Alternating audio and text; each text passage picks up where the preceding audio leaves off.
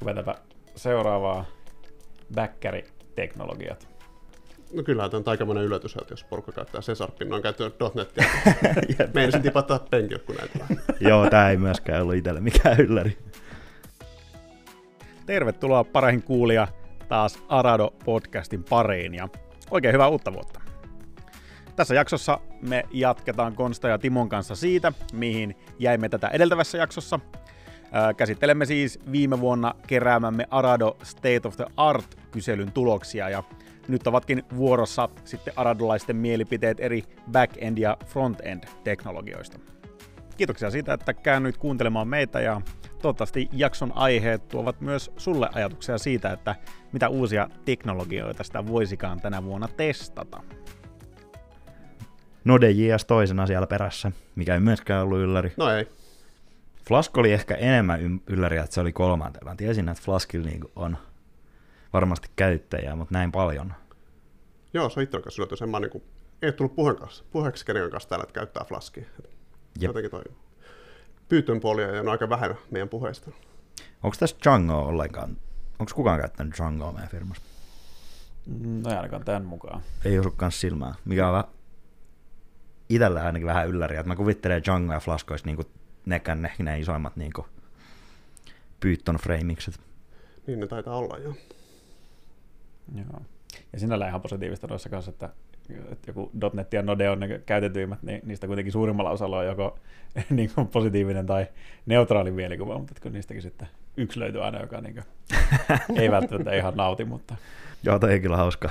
Node.js on yksi dislike. Onkohan se sitten tuleva Bunin käyttäjä vai kuinkahan toi kaveri on? Tuosta bu- bunista puheen ollen, niin vähän mietin, että tulikohan toi, eikö se, oli, se oli just näihin aikoihin, kun sä boostailit sitä bunia vähän meillä Slackissa Konsta, niin tota, mä en tiedä, tuleeko noin pari, pari siitä, sitä kiinnostunutta ihan sitä kautta vai? Joo, Bun taisi saada samoihin aikoihin, muistanko oikein, niin 1.0 julkaisu ulos. Mm. Mä taisin sitä mainostaa meidän Slackissa, että vitsi kun mä haluaisin tämän meidän projektiin niin kuin ihan vaan nopeuttamaan devaustyötä, koska se on vaan niin sähäkkä. Aha. Mutta sitten taas meidän backkari ei ole JS, ja tässä oli muitakin vähän rajoitteita, mitkä esti adoptaamasta Buniin, niin ei otettu sitä tiiminä käyttöön. Mä kyllä ehkä testaan omalla, de, omassa devaus-ympäristössä, miten Bun istuu sinne. Aha. Niin se buni on vähän semmoinen niin just jotenkin helppokäyttöisempi kielenä sitten vai? Uh, Bun ei ole sinänsä kieli, vaan se on niinku Ah, joo. JavaScript-ajoympäristö, ja se korvaa niinku Node.js on ihan suoraan. Node.js on vähän sellainen, että ikääntynyt jo, että siinä on legacy. Ja Bun on niinku rewrite tavallaan, että se on tehty uusiksi moderneilla jutuilla. Itse asiassa Zig-ohjelmointikielellä, jota ei mainittu tuolla languages, Mm. languages datassa. Eli ketään Aradolta ei kiinnostanut. se. Se oli itse asiassa, sori nyt menee vähän tangentilla, mutta joku kysyi heti uh, State of the Artin jälkeen, että miksei tässä ollut esimerkkivastauksissa Zigia. State of the Artilla oli niin iso vaikutus tähän, että, että tota, jotain ohjelmointikieltä voi edes olla olemassa. On, Niin. toi, on toi kuin iso hyppy, jos hyppäisi Nodesta Bunin, niin Bunhan lupailee tietysti full backwards compatibility eli sä voit suoraan tänään adoptoida ja kaikki toimii niin kuin pitäisi, mutta aivan varmasti. en lupaa mitään. Mutta tälleen niin kuin täydellisessä maailmassa just näin. Ja sitten ne sai niin iso hypen ja varmaan jotain miljardin rahoituksia, niin sieltä ainakin näyttää se heidän markkinointimatsku. Aha, niin, niin. Onko tämä ku, kuin uusi juttu? Että... Mun mielestä se on ihan pari vuotta vanha, kun se on ollut kehityksessä. Mutta siis mun mielestä nyt ihan vasta tuli se 1.0 stabiiliversio ulos. Mikä moottori siellä toimii alla? Vai onko joku ihan oma? Siis mun mielestä ne on nimenomaan tehnyt Scratchista uuden jäsämoottori. Okei. Okay. Jäsä JavaScript. Sillä Joku vähän zigillä. Joo.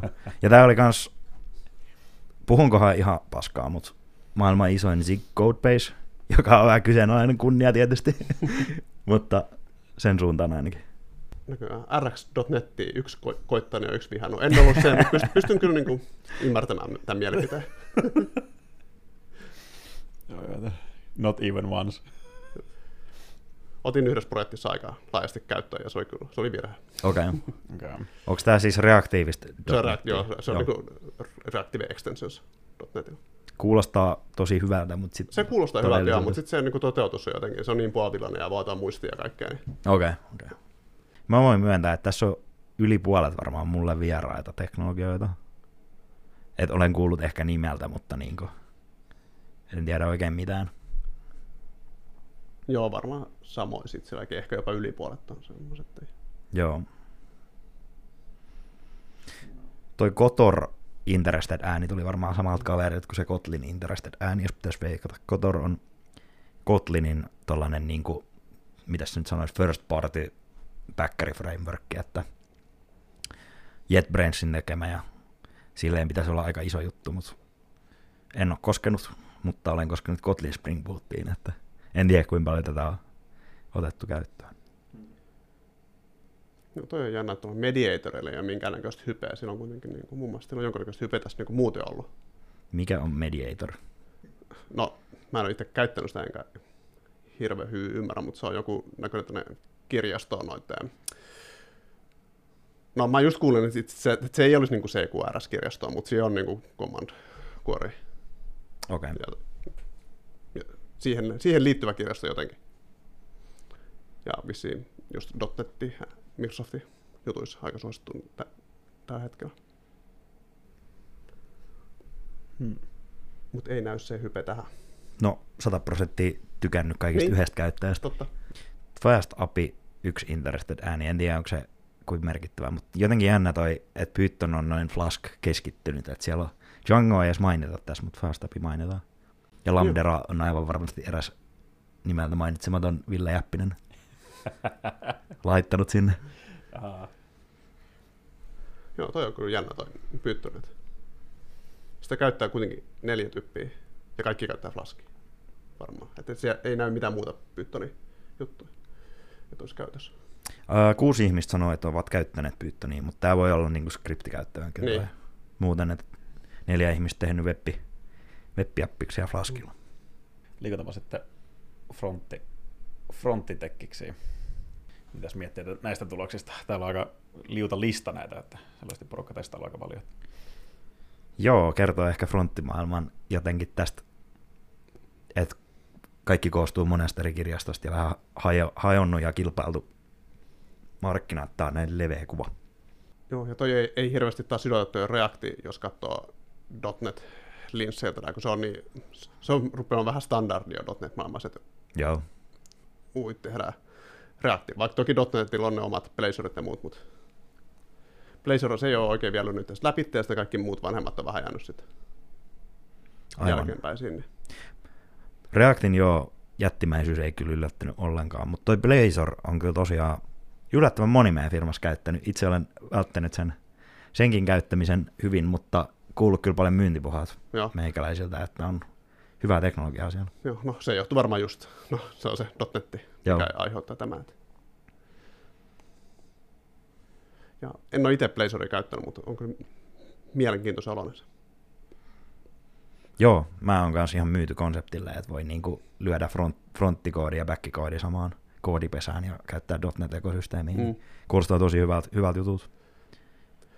Ja toimii ilmeisesti se, se päkkäripuolellakin tosi näppärästi, Joo, joo.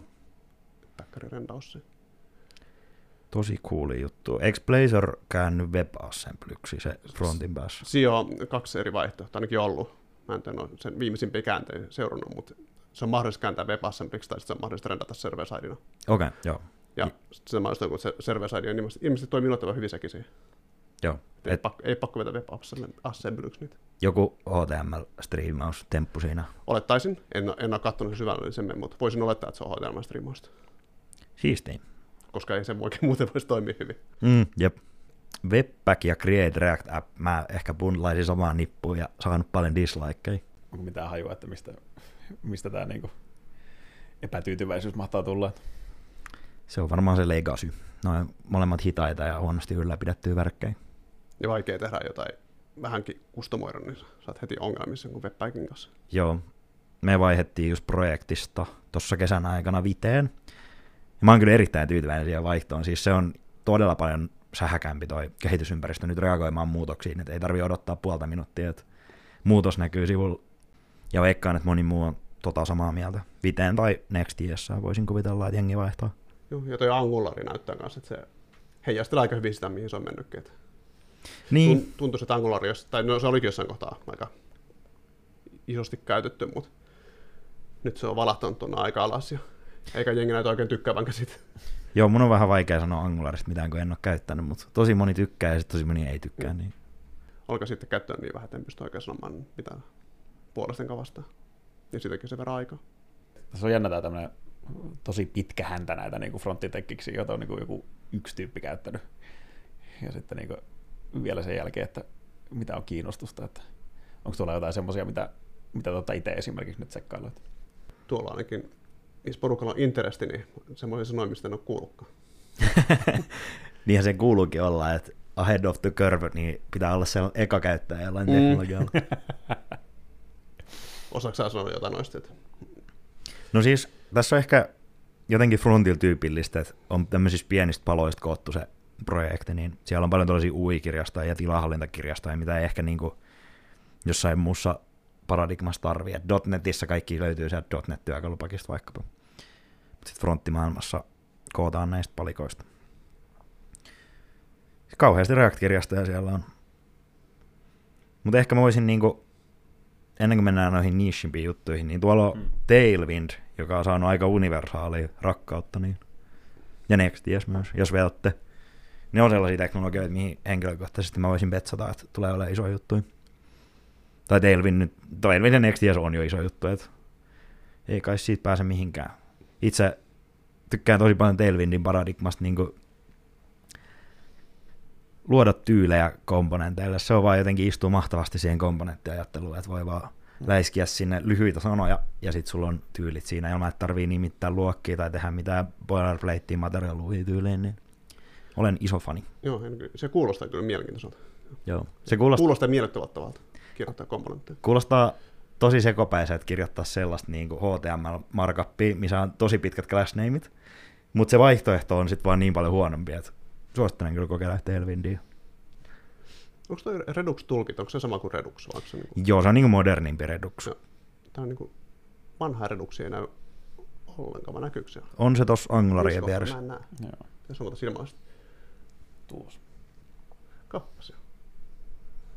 Mä etsisin jostain, missä olisi enemmän punaista siinä palkissa, mutta siinä on yllättävän moni tykännyt siitä. Joo, on kyllä. Olen vähän yllättynyt.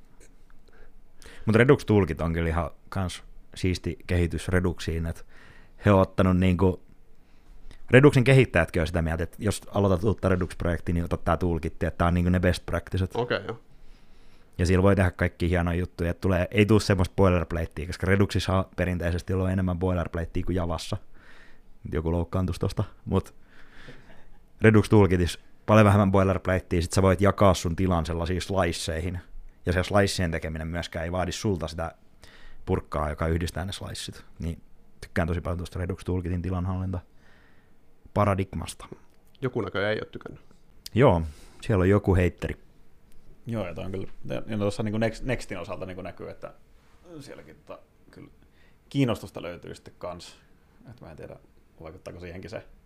On sitä, mitä, mitä nyt kuunnellut, niistä on täällä niin toimistolla ja Slackissakin hypetetty tasaisin väliajoin, että niin Mä taisin vuosi sitten pitää Presiksen Next.jsstä Arado Joo. jossain kvartaalibileissä ehkä, eli Arado Dayssa siis, Arado anteeksi. Joo. En tiedä vaikuttaako, että sieltä on tullut enemmän interested ääniä.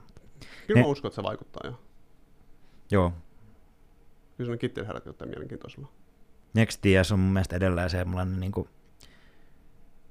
kansikuvapoika tuollaiselle serverless fronttiarkkitehtuurilla, että sulla on niin kuin serverless-funktioita tai jotain kevyttä serverikoodia niin kuin siinä fronttikoodin kaverina, että ilman mitään boilerplatea voit ajaa serverikoodia, joka siirtää datan frontille, ilman että tarvii miettiä kontrollereita tai mitään tällaista DTOita. Ja se on se osuus, mikä mua vähän pelottaa tuossa, että kuinka hän helposti siinä onnistuu möhlimään jotain, niin kuin, jos et sä ihan tarkkaan tiedä, mitä sä oot tekemässä. Joo, joo. Next.js on ehkä, jos mä lähtisin nyt perustaa omaa startuppia, niin sit mä voisin niinku luottaa siihen, että mulla ei ole vielä niin paljon backerikoodia, että se voi asua hetken aikaa siellä frontin kanssa, mutta sitten se pitää jossain kohtaa ehkä irrottaa sieltä, tehdä vastuujako kunnolla. Okei, niin sä oot sitä mieltä, että, et, että jos sulla on niin kuin laajasti jotain backend toiminnallisuutta, niin sitä ei ehkä kannata kuitenkaan se pitää siellä.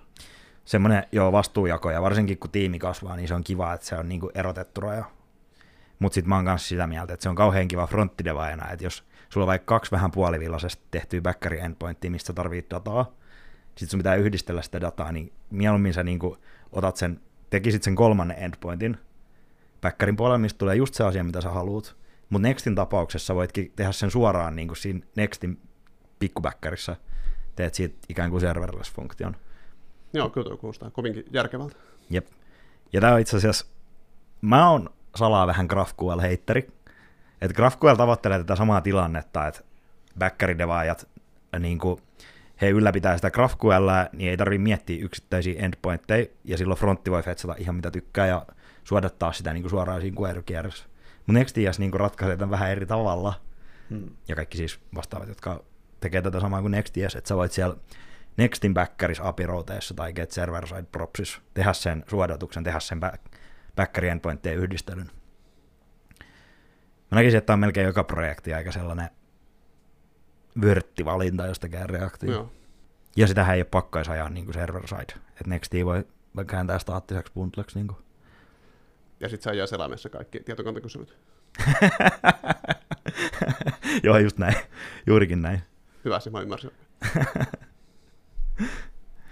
Mutta ehkä niinku toi, että se on myös niinku React template, jos sä et suunnittele vielä, että sä tarvit mitään backeri-juttuja, niin silti se on niin hyvä React template, että sillä voi lähteä tekemään niinku tuollaista pelkkää fronttispesifiä juttu.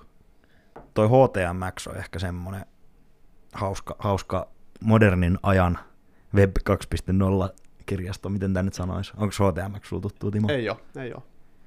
Kohta on. No, joo, mä voin TLDR, että ajatus HTMX on tehdä niin kuin HTMLstä interaktiivista ilman niin kuin JavaScriptia, että sä voit suoraan HTMLssä tehdä kaikki, että tästä napista postaa, postaa juttuja, sitten vaihaa se serverille tuleva sisältö siihen, tämmöisiä juttuja. Että niin kuin, jos HTML olisi keksitty tänä vuonna, niin se olisi HTMX. Nyt mä itse asiassa valehtelin, kyllähän toi itse asiassa on tuttu, kyllä mä joskus laskelin tuosta. Joo, mielenkiintoinen ajatus, kyllä. Ja sitten kans hauskaa siinä on se, että se ei ole mitenkään kielispesifiä, että sä voit tehdä miltä tahansa niin oikealla kunnollisella ohjelmointikielellä HTMX backeria ja tavallaan niin webisoftaa, koska se ei tarvitse frontendia ollenkaan. Se ei tarvitse sitä frontend JavaScriptia ollenkaan, sanotaan näin. Siisti homma. Sitä pitäisi mainostaa ehkä enemmän, koska musta tuntuu, että se kiinnostaisi aradulaisiakin. Se on vähän sellainen up and coming teknologia Joo. mun mielestä. Ha. Kyllä se varmaan, jos sä nostat sitä vähän enemmän ylös, niin se on taas niin kuin... ensi vuoden kyselyssä siellä on taas Jep. Yhden tektalkin jälkeen. Niin. Jep. Niin, juttuihan tuolla on. Jevi mä itse asiassa käyttänyt, joka on tuolla yhden Interested äänen saanut. Se on Rustin, Rustin tällainen fronttikirjasto, joka kääntyy WebAssemblyksi. Ihan miellyttävä kokemus sekin. Halogen on nyt, nyt kun tästä on vähän aikaa kulunut tästä kyselystä, niin toi mun, mm. mä pistin Halogeniin silloin pari kuukautta sitten Interested, mutta nyt mä oon tehnyt Halogenille yhtä lemmikkisoftaa. Aha. Nyt mä voisin laittaa Used Like, jos tulisi niinku tähän kohtaan ajas uusi Arado State of the Art. Joo. Sen kanssa oli positiivisia kokemuksia. Joo, se on Purescriptille sellainen niinku funktionaalisen ohjelmoinnin fronttikirjasto, joka niinku ei pelkää sitä, että nämä tyypit saattaa olla vähän vaikeita. Että siinä niinku kaikki on räpättynä monadeihin ja tällaista tosi erilainen paradigma, tosi moni tykkää siitä, mutta siinä on oppimiskynnys kyllä aikamoinen. Että... Hmm. Joo, noissa on aina ongelma sitten, että vaikka porukka tykkää niistä, tietty porukka tykkää, niin sitten sä teet jonkun sovelluksen tuommoisen, missä löydät ne ihmiset, ketä sitä tuossa ylläpitää ja muuta. Niin. Joo, jep, ja Halogen on just tätä sarjaa, että Joo. ei millään tavalla käytännöllistä, mutta hienoa teknologiaa. Niin kuin tykkään, tykkään ajatuksesta. Fiilistellä, jep. Mm. Joo, se kuulostaa vähän samanlaisella niin ongelmalta kuin noiden monien funkkarikielien kanssa justiinsa, että, se, niin kuin, että porukka saattaa tykätä tosi paljon, mutta se käyttäjäkunta ei vaan ole niin kuin vielä tarpeeksi iso, että sitä niin uskallettaisiin ottaa johonkin laajoihin projekteihin. Jep, joo, toi on, näkyy tässäkin taas, että asiakkaat ostaa niitä projekteja, mistä on helppo löytää uusia devaajia myös tilalle, että ne on niitä tuttuja jo bisneksessä käytettyjä. Niin, niin ja sillä, no siis just, että toi mammutti toi Reacti, niin eikö se just perustu vähän siihen, että niin kun kaikki on tehnyt sitä, niin niitä tekijöitä löytyy aina, jos sä tarvitset siihen. Niin. Jep. Jep. Siihen se perustuu, joo. Ja se on jännä itse asiassa, että on niin reaktion ainut niin tuommoinen selkeä piikki tuotteena, mitä muuta teknologiaa, mitä olisi niin puolet firmasta käyttänyt. Se on ihan Se totta. on jotenkin, että se on niin hajaantunut toi fronttimaailma. Tästä ehkä niin kuin jengiltä jäänyt rastittamatta kyllä nyt se reaktii tukeva niin kuin kirjasto, koska sulla on pakko olla siellä joku webback tai joku muu alla. Mm. Mutta ehkä se on niin kuin, että miten sä itse mietit, että olen käyttänyt, että oot sä käyttänyt webbackia sinänsä. Niin, jos se on ollut se alla vaan, niin, ja etkä sä joutunut siihen mitään tekemään, niin Niin, jep. sitten sä voit ajatella, että en mä ikinä käyttänyt sitä. Just Ehkä niin mä itse ajattelisin, että jos mä en itse koskenut siihen, siihen osuuteen, että mä olen vaan niin käyttänyt sitä, sit se on ollut piilossa, niin sit mä en ole oikeasti käyttänyt sitä. Joo, mä voisin, tää, mä voisin ajatella sen niin tää voi olla sellainen juttu, mitä voidaan miettiä State of the Artissa ensi vuonna, että miten määritellään se käyttäminen. Että Niin. Mm. Riittääkö se, että sä ajat sitä sun koneella vai pitääkö sun olla muuttanut yhden rivin vähintään sieltä vai? Sun pitää vähintään jotain ymmärtää mun mielestä, sit, että se, ainakin omassa päässä, niin mä voin laskea, että mä oon käyttänyt sitä. Jos mä en niin yhtään ymmärrä, mitä joku siellä pelialalla juttu toimii, niin en, en mä voi sanoa, että mä oon käyttänyt Aa, okei, okay, sulla on korkeat standardit. Itse en ymmärtänyt mitään näistä teknologioista. No joo, en mä sen verran ymmärrä. Yes. Kiitos ajastasi ja jakson kuuntelemisesta. Jos sä et ole vielä käynyt lukemassa tuota State of the Art-kyselyä, niin sen löydät meidän nettisivuilta osoitteista arado.fi ja sieltä blogi-osiosta. Ja jos tämän jakson aiheet kuulosti kiinnostavilta, niin käy kuuntelemassa myös ensimmäinen State of the Artia käsittelevä podcast-jakso, jossa puhutaan eri ohjelmointikielistä. Tätä State of the Artia on käsiteltävänä vielä muutaman aiheen verran, joten laita myös podcast tilaukseen, niin kuulet myös, kun seuraava jakso julkaistaan.